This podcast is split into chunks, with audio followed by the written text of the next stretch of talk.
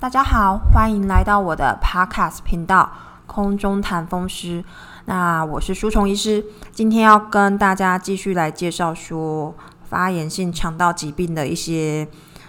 呃胃教的内容，还有医药的一些尝试。那要先还是首先要先感谢，就是我觉得。台湾发炎性肠道疾病学会跟台湾长治久安协会有做成人版跟幼童版的卫教手册，我觉得其实非常的容易读，然后呢也非常的贴近这些发炎性肠道疾病的患者，然后他们一些日常生活的须知跟怎么样去吃东西，因为好，因为就是这些。病人这些病友们的肠道其实都是在发炎的，所以我们一天的生活作息其实很难很难不很难不牵扯到吃，你一定要吃东西。对，那这些病友们吃东西对他们来讲是一件非常非常重要，然后跟困扰的事情，所以他们这两本胃教手册其实都对食物方面有很多的建议，然后呢，也可以上他们的网站去。去下载营养师建议调配的菜单内容，然后呢跟食谱的内容。那其实就是我看完之后，他们介绍的还蛮详细的，然后食谱该怎么做啊，那也都说明的很详细。然后相信就是让可以让如果去阅读的话，然后呢可以让这些病友。至少在吃的方面准备起来就不那么辛苦，然后呢也可以均衡的营养。好，那我们现在要开始来谈，就是发炎性肠道疾病。那它听它的名字，发炎性肠道疾病，我们就可以知道说，其实它就是肠道在发炎。好，肠道在不正常的发炎。那为什么会不正常的发炎呢？其实这个也是牵扯到自体免疫的问题，所以呢，为什么会得这些发炎性肠道疾病？为什么我们的肠道会自体免疫失调，然后呢开始不正常的发炎呢？这个原因其实不是很不是很清楚，这样子，对，也不知道说为什么会得这个病，有很多很多的说法，但是有很多很多的说法，这样总结起来就是等于没有。所以呢，有时候病人会问我说，会问朱虫医师说，诶，为什么我会得这个病？其实现在所有的所有的自体免疫方面的疾病，跟这个过敏的，为什么会过敏？为什么会得异位性皮肤炎的这个问题的话呢？呃，我们的科学还在研究，没有办法给大家一个很好的答案。那我们对啊，所以我们也不用。觉得说啊，自己是不是哪里做错才会得这个病？这个跟大家的所作所为都没有关系。自体免疫疾病比较像是一个，就是你会有就会有，然后你没有办法去没有办法去避免得到这个病。就比如说像高血压、糖尿病的话，如果说有家族史，还是说呃有比较。这种倾向的话，至少你可以靠运动，你可以靠饮食，你可以靠这些先去减缓它获得它得到发病的时间。但我们自体免疫疾病的话，基本上没有这样的一些帮助，这样没有这样的一些做法可以帮助大家接延缓或者是降低得到这个疾病的几率。所以，如果说家里面有自体免疫疾病的，诶，家人或者是你自己，就是这些自体免疫系统方面疾病的人的话，也不用太过紧张，也不用说一定要让生活变得很有机，就是一定要吃有机的东西，也不用就是放轻松，正常生活。那至于你的家人或者是你的小孩子会不会得到这个自体免疫疾病的话，通常输虫医师的建议就是，我们仔细去观察说。初期的症状，那如果有症状的话，我们就早期治疗、早早期诊断、早期治疗这样子。那至于那些坊间的健康食品或者是嗯补品的话呢，这些绝对都没有帮助降低得到自体免疫系统疾病的这个几率的。好，那它就是肠道。发炎性疾肠道疾病的话，它就是肠道在发炎嘛。那我们上集有说过，说诶，这个其实有分两大种类。那第一种就是安倍首相得的这种，这种叫溃疡性结肠炎、溃疡性大肠炎都可以。那第二种呢是克隆氏症。好，那我们先来讲说，他们这两种疾病啊，基本上他们还是虽然都是发炎性的肠道疾病呢，不过他们本质上跟本质上还是很不一样的。然后再来发病的人的年纪呀，好发的人的种类啊，男女比例的。来讲的话还是很不一样，所以我们还是会一开始会把它分开来看，不会把它混淆在一起，因为治疗上面也会有一点不一样。还有并发症也是。好，那溃疡性大肠炎呢？它这个顾名思义，溃疡性结肠炎，结肠跟大肠，所以呢，它主要发炎的位置是局限在我们的大肠部分。那它发炎的话呢，大肠。的部分，那大肠跟直肠都有可能会被侵犯。好，那它这个发炎的话呢，主要它的发炎的部分呢，它的深度，因为我们肠道的黏膜其实是有到四层的。如果大以大范围来分的话，它可以区分到四层。那这个溃疡性大肠炎呢，它侵犯的黏膜，肠道黏膜的深度没有那么深。但是虽然没有那么深的话，如果持续发炎的话，也还是会造成我们的肠子纤维化，那肠子的蠕动性消失。好，然后呢，或者是说发炎性之后，嗯，你发炎完之后，然后呢，它恢复，它再生长的时候呢，造成呃肠道里面凹凸不不平，形成不是真正息肉的息肉，叫伪息肉。那如果在长期发炎下去呢？这个溃疡性的大肠炎也有可能演变成恶性的疾病。那这个什么叫肠壁的纤维化？肠壁的纤维化跟蠕动变差，这个是什么样的一个概念呢？可以跟大家解释一下，说大家可以想象说，你的皮肤受伤了，诶，肠道就等于大家的皮肤。那如果皮肤受伤了，它一开始会发炎呐，会红肿嘛，对不对？那红肿之后，它就会开始长疤，然后呢，开始就是有那个疤痕。那肠壁纤维化就等于是肠壁受伤之后有留下疤。不过肠壁呀，跟其他内脏器管比较特别的，是它长疤之后会影响到它的功能。像我们皮肤长疤之后，其实是大部分的时间是大部分的情况之下是不会影响皮肤的防御功能的。但是我们很多内脏器官，比如说肝脏、肺脏，然后呢肠道，只要纤维化之后，它就会失去它部分的功能。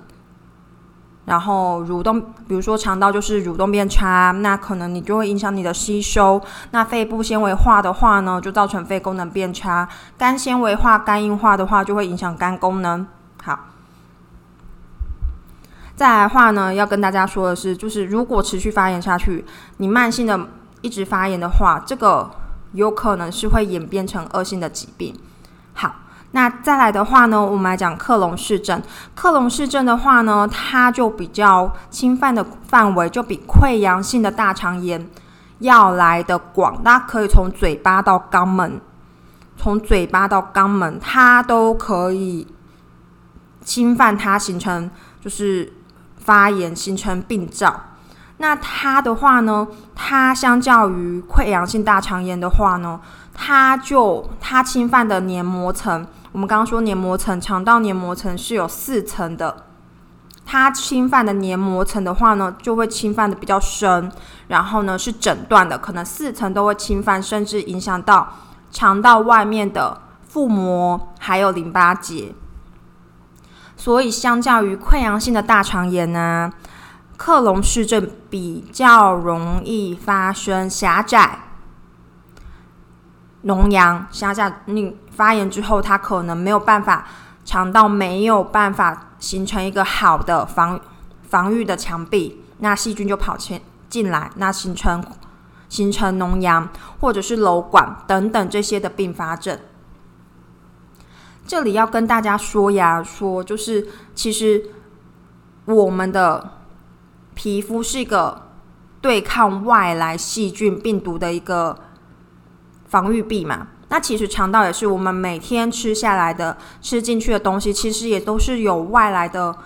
外来的细菌啊、微生物啊、病毒这些等等等等的种类。所以呢，诶，书虫医师都这样子跟病人解释：我们看得见的防御的墙，外面就是皮肤；看不见的就是墙壁。肠道，所以呢，肠道如果说它的它常常慢性发炎，它防御的能力没有那么好的话呢，也很容易造成感染，细菌感染也有可能，病毒感染有可能，感染之后就可能形成脓脓疡，或者是瘘管，或者是其他的问题。好。那这个发炎性疾病呢，在台湾的健保啊，其实如果确定诊断的话，你做了你做了大肠镜，然后呢，确定有病理切片，确定诊断的话，这个是可以跟我们台湾的中央健保局申请重大伤病卡的。那其实因为发炎性肠道疾病，它要定期的回诊，那它可能还要，比如说有一些，它可能之前。他可能前期控制不好的时候，还会蛮常住院的。所以呢，如果确定诊断有做大肠镜跟病理的切片的话，确定诊断的话呢，申请重大伤病的话，会让这些病友们减少很多部分的负担，这也是一个福音啦。好。那我们刚刚是一个发炎性肠道疾病的一个简介啊，接下来我们要说发炎性肠道疾病它的症状是什么？好，它常见的症状的话呢，就因为它是我们听这个病的名字，它是发炎性的肠道疾病，所以是肠道发炎的意思。所以呢，你发炎的话会有什么样状况呢？会有红肿、热痛。那肠肠道的红肿热痛是什么样的感觉呢？诶，肿跟热跟痛的话，其实就会影响到说病人可这些病友们可能会有肚子痛。那发炎的话，它会拉肚子、血便等等等的这些症状。好，最主要是这个三个症状：腹泻、腹痛、血便。然后呢，因为肠道在发炎，所以呢，它的功能就比较差了。所以呢。功能比较差的话，会影响我们吸收营养的能力，造成营养不良的一个状况。所以，呃，这些这群病友们呢，小朋友的话，小朋友的话，其实因为营养不良，绝对影响到营养的吸收的话，绝对是会影响他们的生长发育的。那成人的话，就我看过的病人来讲，他们都蛮瘦的，因为营养没有办法很好的吸收。所以呢，嗯，这些。那我们上一集也跟就是在讲安倍首相那一集的时候，也跟大家提过说，血便，血便当然不一定就是痔疮，也不一定是发炎性的肠道疾病。现在的大众应该还是会怀疑癌症为主，所以要跟大家再说一次，如果有血便没有改善的话，请要去找肠胃科医师或者是大肠直肠外科的医师。一定要做个大肠镜，确定说没有其他问题。对，好，然后接下来的话呢，就是诶，如果说血便现在的这样，现在总体来讲做起来的这个盛行率啊，因造成血便疾病的盛行率的话，应该第一名还是痔疮啊，大大小小痔疮可能都会有鲜血便的状况，第二名还。第二名应该是大肠癌，就是肠道部分的各种癌症，发炎性的肠道疾病还是属于比较少见的。呃，在这边要再给大家一个观念：自体免疫疾病在现在来讲的话，虽然病人越来越多，但是呢，它比起其他的疾病来讲的话，它还是属于相对发生几率比较低的这一块。所以呢，大家也不用太紧张。那为什么说会说自体免疫的病人越来越多呢？我觉得是现在大家的医药常识都比较都比较充足。再话呢，我们医生医师对于自体免疫疾病的了解近几年来慢慢慢慢的增加，所以才造成说这些病人们的增加，并不是说哦，我们后来得这个自体免疫疾病的人会比癌症来的多，不可能，绝对不可能，还是得癌症的几率比较高哦。好，那再来的话呢？发炎性肠道疾病的症状，除了肠道以外，还有别的吗？诶，当然有别的，会可能会合并有其他肠道外的症状。那所以，过敏免疫风湿科医师或者是你的肠胃科医师，可能还会问这群病友们：那有没有最近发生这样的状况啊？或者是说，有时候这些病友们他的肠道外的症状会先于肠道的症状，比如说，我有一些病人，他就是呃。他开始要肠道发炎，他觉得他快要发病之前，他会先发虹膜炎、巩膜炎，他这个眼睛会先有问题，然后呢，先发炎，开始红肿热痛。那如果说，诶，大家有清对这种自己的病程这么清楚的话呢，就可以先跟你的医师讲说，诶，医师，我的眼睛那个虹膜炎好像又要犯了。我每次虹膜炎要犯的时候啊。虹膜炎发作完之后，就会跟着肠子也开始要发病了。所以，我们是不是可以先怎么样？那其实大家如果这样子良性的跟你们就病友们的医师们沟通的话，医师是绝对百分百相信大家说，诶，的确是有这样的预兆。吼，所以有一些疾病啊，如果这就是久病成良医的意思，但是我觉得只有针对自己的病啊。对啊，其他的病是不是良医，我就不知道了。就是比如说，哎，我们过敏的时候，有些病人会有预兆，会有预兆是什么意思呢？他就觉得说，哎，好像皮肤要发热了，好像那个痒的感觉有一个说不上来的原，说不上来的症状，你就是知道快要发作了。那你应该要老实把这个。好好把这个预兆跟你的医师说清楚，那医师也会跟你说，哇，那你如果有这样的感觉要发作的话，那你可以，我们的药物就事先可以先增加多少多少，那预防说他不要发作的那么厉害，可能没有办法完全避免说他发作。但是我们可以减少它发作的严重的程度，跟它持续的时间，这个是医师绝对可以做到的。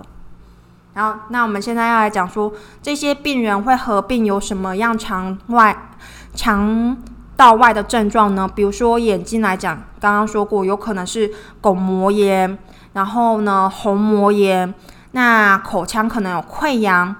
肝脏的话合并自体免疫的肝炎。胰脏的话，自体免疫的胰脏炎；胆管有硬化性的胆管炎；肾脏的话，可能有瘘管。那关节的话呢，可能会合并一些周边性的关节炎、僵直性脊椎炎跟类风湿性关节炎。那皮肤的话呢，可能会有一些红斑、干癣，那坏曲型的脓皮症。那循环可能会有一些静脉炎、血栓这些比较差的情况发现，呃，出现发生这样子。所以呢，诶，要重新给，要重新跟大家说一次，自体免疫疾病一定是一个全身性的疾病，只是有些人症状局限在局部，有些人是全身。所以，如果你是自体免疫疾病的，病友们的话，不要吝啬把你所有的症状告诉给你的医师听，你就是讲就对了，有没有关系？反正医师可能也没有办法第一时间判断出来，常见的医师大概都可以判断出来，但是会有一些罕见的。那这个时候呢，我们医师基本上都是会把这些诶你说的不舒服记录在病历上面。那记录在病历上面呢？你可能一开始不明显的话，他会我们会连续追踪两三个月，看看说，哎，这个到底跟你的自体免疫疾病有没有关系？没有关系，当然是最好。有关系的话，有关联性的话，我们就早期的治疗。然后呢，甚至说，如果你是非常非常罕见的并发症，但是证明说。你跟这个自体免疫疾病的确是有相关的，那我们可以把它拿去做一个学术的发表，那告诉全世界上面说，呃，全世界的医师跟病人们说，诶，还有这样可能的一个并发症，可能一个的一个症状，那这样子也是，也是就是造福大家，造福全世界上所有的人，对，好。那再来的话呢，我们要说到说，诶，我们刚刚说了说，诶，肠道的症状，肠道外的症状，那这些发炎性的肠道疾病的话，会不会有什么并发症呢？那有，它如果我们溃疡性的大肠炎急性发作的时候，它会容易血便，然后肠子的蠕动不好，所以肠子可能就会形成巨肠症。那巨肠巨肠症这个问题的话呢，巨肠症你大家不要觉得说肠子变大就很好，没有，我们肠子刚刚好就好，刚刚好它才可以动得好。那你如果说肠子膨的很大的话，其实就跟气球膨的很大一样，它那个弹性啊、伸展的伸缩性反而变差，那可能会导致破裂、感染、穿孔这些状况。那如果慢性发炎的话呢，因为营养不良的关系，可能会容容易贫血，那骨质疏松等等的这些问题都是有可能的。好，那再来的话呢，我们要来讲说发炎性的肠道疾病怎么诊断。那因为它刚发病的时候，我们刚刚说到说，呃，这个发炎性肠道疾病它的症状就是。肚子痛、拉肚子、血便，所以一开始来看的，一开始很早很早的时候，其实是跟肠胃道的感染啊，或者是说肠燥症啊，或者是大肠癌，不是很好分得出来的。不过，如果是你要准确的诊断出来的话，那就是做大肠镜，然后呢，跟检查说有没有其他感染的原因，只要做出这两项，做大肠镜、做电脑断层，在可能。断呃，电脑断层是视情况而下，但大大肠镜是一定要做的。大肠镜再加上视情况下的电脑断层，然后呢，再来排除其他有没有其他感染。这样如果做到这个都做完的话呢，那其实发炎性的肠道疾病来讲是蛮好诊断的。那当然做了大肠镜之后，就会做切片呐，切片就是。更加确定诊断的一个方式。好，所以呢，要跟大家讲说啊，然后再来就是跟大家说的这个事情是说，发炎性肠道疾病啊，会很常做大肠镜的，会很常做大肠镜的，因为我肠子在里面啊，我们在外面是看不到的，外面只有一些症状哦，比如说你吃了这个药之后，症状改善了。血便变少了，呃，比较不拉肚子，肚子比较不痛了。可是如果说我们真正要追踪，哎，这个肠子发炎的情况，它从它它从比较严重变到比较轻的状况的话，这个的依据还是只能做大肠镜。所以我要告诉这群病友们，反正就是要做大肠镜，就是要听照你听从医师指示，定期的去做大肠镜，去看看说这个发炎的情况有没有改善。然后情况有改变，情况有改变的意思是什么呢？比如说血便又增加了，肚子痛的频率又增加了，或者是大家发烧了，这样的情况之下，如果病情的状况有改善，呃，有改变的状况之下，一定是要再做大肠镜去看看说他有没有其他问题。每一次都是重复这样的一个动作，所以绝对不要抱怨说医生我已经做了十次大肠镜了，还要再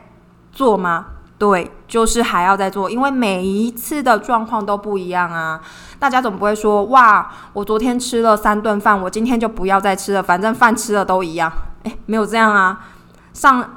上几餐可能是吃日本料理啊，然后再来可能是吃火锅，今天要吃烤肉啊，你怎么会说，反正饭吃的都一样，我不要吃了？没有这样子的道理。所以饭还是要吃，电脑诶，饭还是要吃，大肠镜还是要做，好不好？好，那接下来的话呢，我来看看，嗯，我们现在已经